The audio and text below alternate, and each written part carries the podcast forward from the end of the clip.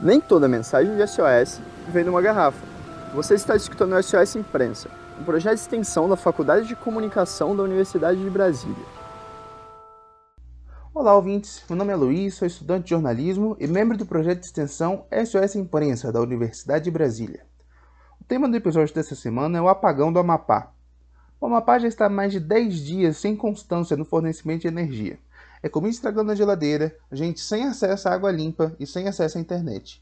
O incêndio teria danificado transformadores de uma subestação de energia e privado mais de 90% da população do Amapá de energia elétrica. A empresa espanhola Gemini Energy, responsável pelo fornecimento de eletricidade, não tinha transformador reserva e está sendo socorrida pela estatal Eletrobras. A prefeitura de Macapá decretou o estado de calamidade pública por 30 dias. O SOS Imprensa procurou o Dr. Antônio Sardinha para explicar melhor a situação para a gente. Ele é professor da Universidade Federal do Amapá, leciona jornalismo, é especialista em estudos culturais e coordenou o Observatório da Democracia e dos Direitos Humanos. A entrevista foi realizada no dia 13 de novembro. É, primeiramente, pedimos a ele que nos contasse como estava a situação geral no Amapá. Bom, olá Luiz, é um prazer falar com vocês do SOS Imprensa aí da UNB é, e muito obrigado pela disposição também em ouvir aqui os relatos da crise energética que atinge o Estado.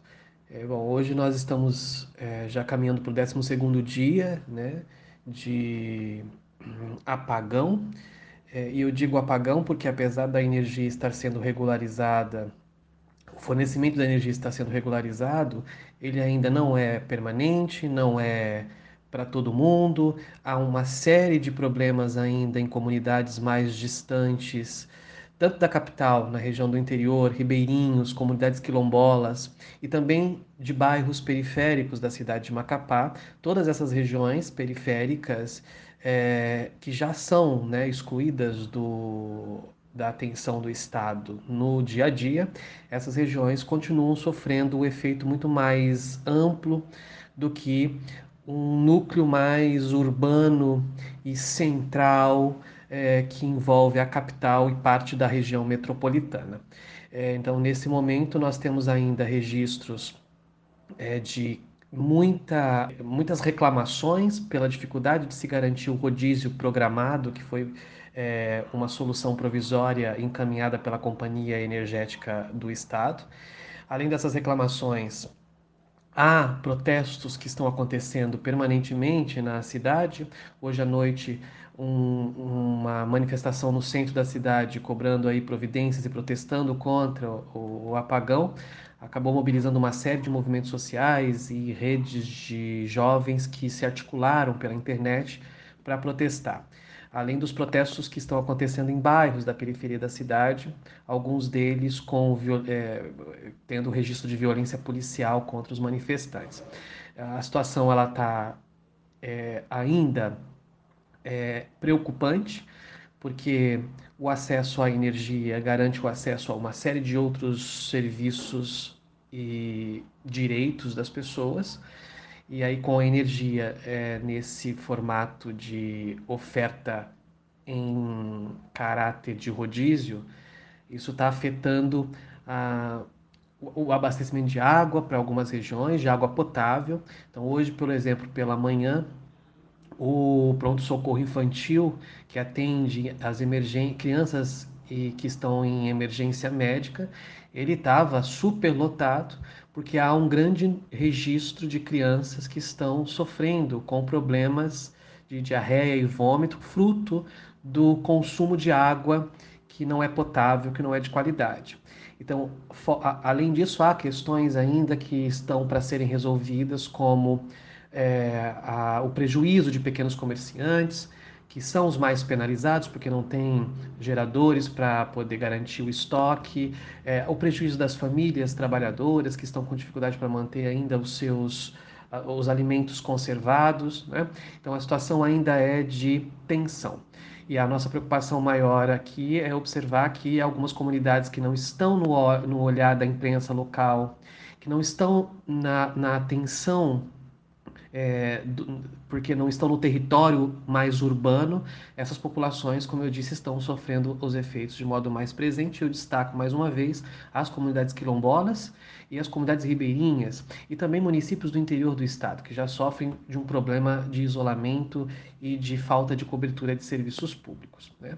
Então a situação ainda é de estresse, é de tensão, a falta de informações que acabam é, também não, não chegando é, para as pessoas deixa a situação um pouco mais estressante, um pouco mais delicada, e a gente tenta né, é, é, observar aí que a, a, paciência das pessoas, de modo geral, está um pouco reduzida, considerando que as respostas que foram dadas não estão sendo cumpridas, os prazos não estão sendo cumpridos, e a situação tende a se prolongar por aí um mínimo aí mais uma semana e meia. Né? E as aulas? Como está a situação do ensino de jornalismo na Universidade Federal do Amapá? Com relação às aulas, né, o que nós temos aqui é, já é uma interrupção fruto da pandemia. Né? Então, nós temos a Universidade Federal do Amapá, foi a última universidade a retomar o, as atividades na modalidade remota. E coincidentemente, na semana que foi estabelecida para o retorno remoto da universidade, foi a semana em que ocorreu o apagão.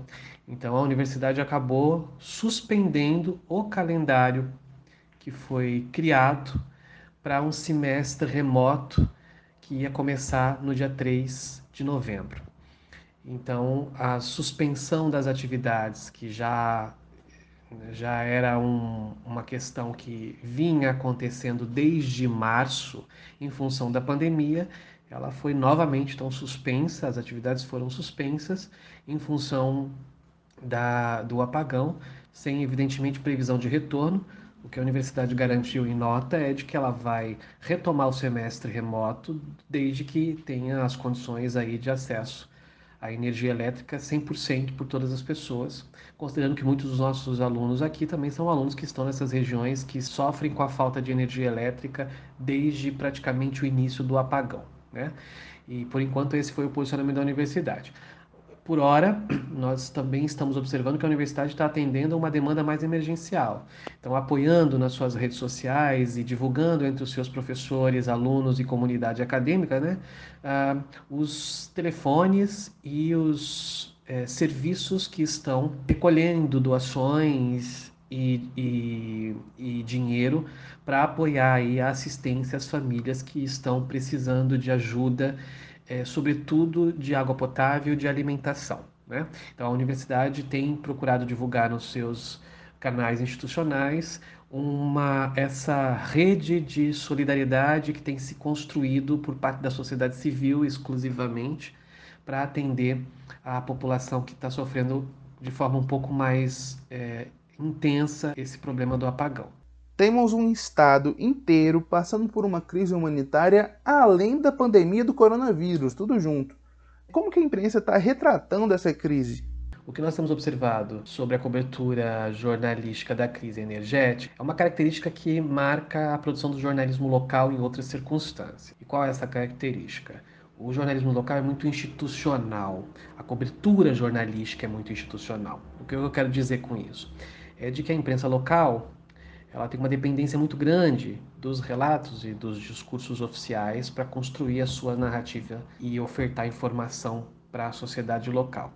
É, a imprensa local ela não, não ultrapassa essa disponibilidade de informação oficial que depois é tratada como relato jornalístico de cada um dos meios de comunicação local e isso é apresentado como informação para ser consumida. É, nesse processo não há muita margem para uma cobertura crítica, plural. A cobertura é, é, dependente e refém um pouco então dos discursos oficiais, sejam eles das instituições ou de figuras públicas que estão é, ocupando a arena pública aqui. Então você não vê uma diversidade de fontes de discussão crítica e de contextualização e de relatos que possam inclusive ser um pouco mais elucidativos para os problemas que estão sendo trazidos por essa cobertura. Com relação à crise energética, a situação é muito parecida e é a mesma. Né? A imprensa local foi ofertando informação muito a partir do que foi sendo dado de informação por parte dos canais sociais de comunicação das instituições que estão gerindo a crise energética. Né? Então, nós não temos nenhum tipo de relato jornalístico que aprofunde, problematize e critique sobre a ótica local as questões que estão premiando a crise energética. Né? Então, é uma cobertura factual e muito institucional. É, nós tivemos um furo desse, desse bloqueio mais institucional com a vinda de correspondentes de veículos nacionais para cá, né? de certa forma, é, pela atuação também nessa modalidade de correspondentes, né? de jornalistas que estavam narrando e apresentando aí o seu, a sua percepção sobre a problemática para coletivos, organizações ou espaços jornalísticos alternativos, por exemplo. Né? Então, a agência pública teve aqui uma presença por meio de um, de um repórter que estava na cidade, né? e outros coletivos de mídia independente e alternativa vinculados a movimentos sociais ou instituições e organizações sociais acabaram também trazendo e explorando um pouco mais criticamente o nosso problema. A imprensa local, como eu disse, ficou muito refém do que se tinha disponibilizado de informação por parte dos órgãos oficiais. Vale destacar que parte das informações que inclusive chegavam, que tinham um caráter mais crítico, de denúncia, alguns relatos, inclusive, que chegavam, que tentavam explicar de modo mais é, qualificado e um pouco mais crítico a natureza do problema, os atores envolvidos nessa questão e, de certa forma, buscando contextualizar melhor o que foi esse problema, aparentemente pontual num primeiro momento, mas que tem um pano de fundo muito mais amplo. Essa perspectiva, essa possibilidade, nós observamos que foi possível visualizar nas redes sociais, Facebook, Twitter, trouxe de modo um pouco mais rápido, mas ao mesmo tempo um pouco mais qualificado, um olhar e tentativas de explicar e de relatar os problemas advindos dessa crise energética que a imprensa local necessariamente não é, conseguiu fazer. Então, evidentemente que o uso das tecnologias, é, a presença desses atores que nem são jornalistas, mas que cumpriram um papel de difundir relatos e informações de interesse público relacionadas à crise energética, veio em grande parte desses espaços digitais. O começo do apagão coincidiu com as eleições americanas, que tiveram uma cobertura muito extensa e com razão, é um tema de importância global. Ainda assim, é possível ter a impressão de que a cobertura da imprensa nacional quanto à situação do Amapá foi menor por conta da eleição estadunidense. Para você, essas eleições impactaram a cobertura no apagão? É, no meu ponto de vista, não. Eu acho que não tem muita relação esse problema de cobertura sobre o apagão no Amapá com a cobertura das eleições americanas. Até porque o problema da cobertura sobre o Amapá, é, envolvendo outras agendas, é um problema da cobertura da imprensa brasileira sobre a região amazônica como um todo. Há uma dificuldade imensa de se pensar a partir das, dos grandes veículos de comunicação uma cobertura muito mais ampla e crítica sobre o que acontece na Amazônia. A Amazônia pauta para a imprensa nacional de forma muito seletiva, pontual, quando há um episódio de catástrofe ou tragédia, ou quando é politizada a partir de uma editorialização da cobertura de alguns veículos que acabam tensionando aí a cobertura com relação à política nacional e tem a Amazônia às vezes como um pano de fundo. É, o que eu quero dizer é assim, que não, não vejo que a invisibilidade da cobertura mediática sobre o problema do apagão aqui tem relação com esse episódio. Ela tem relação, na verdade, com uma invisibilidade que a Amazônia tem para a mídia brasileira. E a galera dos outros estados, é, o que, que podem fazer para ajudar a população do Amapá a passar por essa crise? Bom, sobre a ajuda ao Amapá, há uma série de campanhas nas redes sociais com as hashtags SOS Amapá, Somos Todos Amapá, que estão coletando aí contribuições. Né? Eu vou sugerir aqui uma que é a coleta de doações que está sendo feita pela AMATRA, que é a Associação dos é, Magistrados do Amapá e Pará. É, eles divulgaram então uma conta corrente aí para doações pela AMATRA.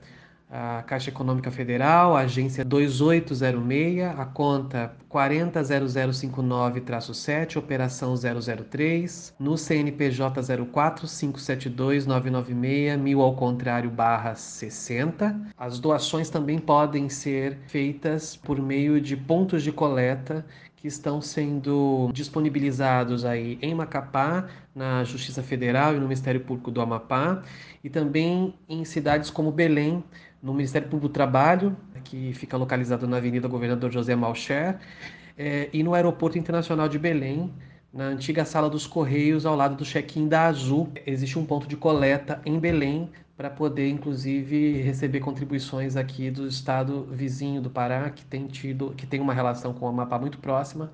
São essas as, as, os pontos de coleta e doação. A gente também sugere que os interessados procurem pelas hashtags SOS Amapá e, e Somos Todos Amapá, porque é possível encontrar aí organizações locais, que são muitas e que estão também servindo como ponto de coleta de doações, com disponibilização de contas também para doação financeira.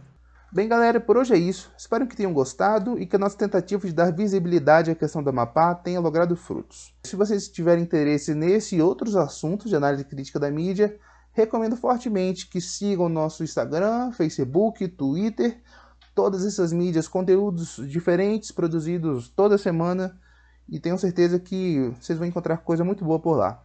Muito obrigado, até a próxima.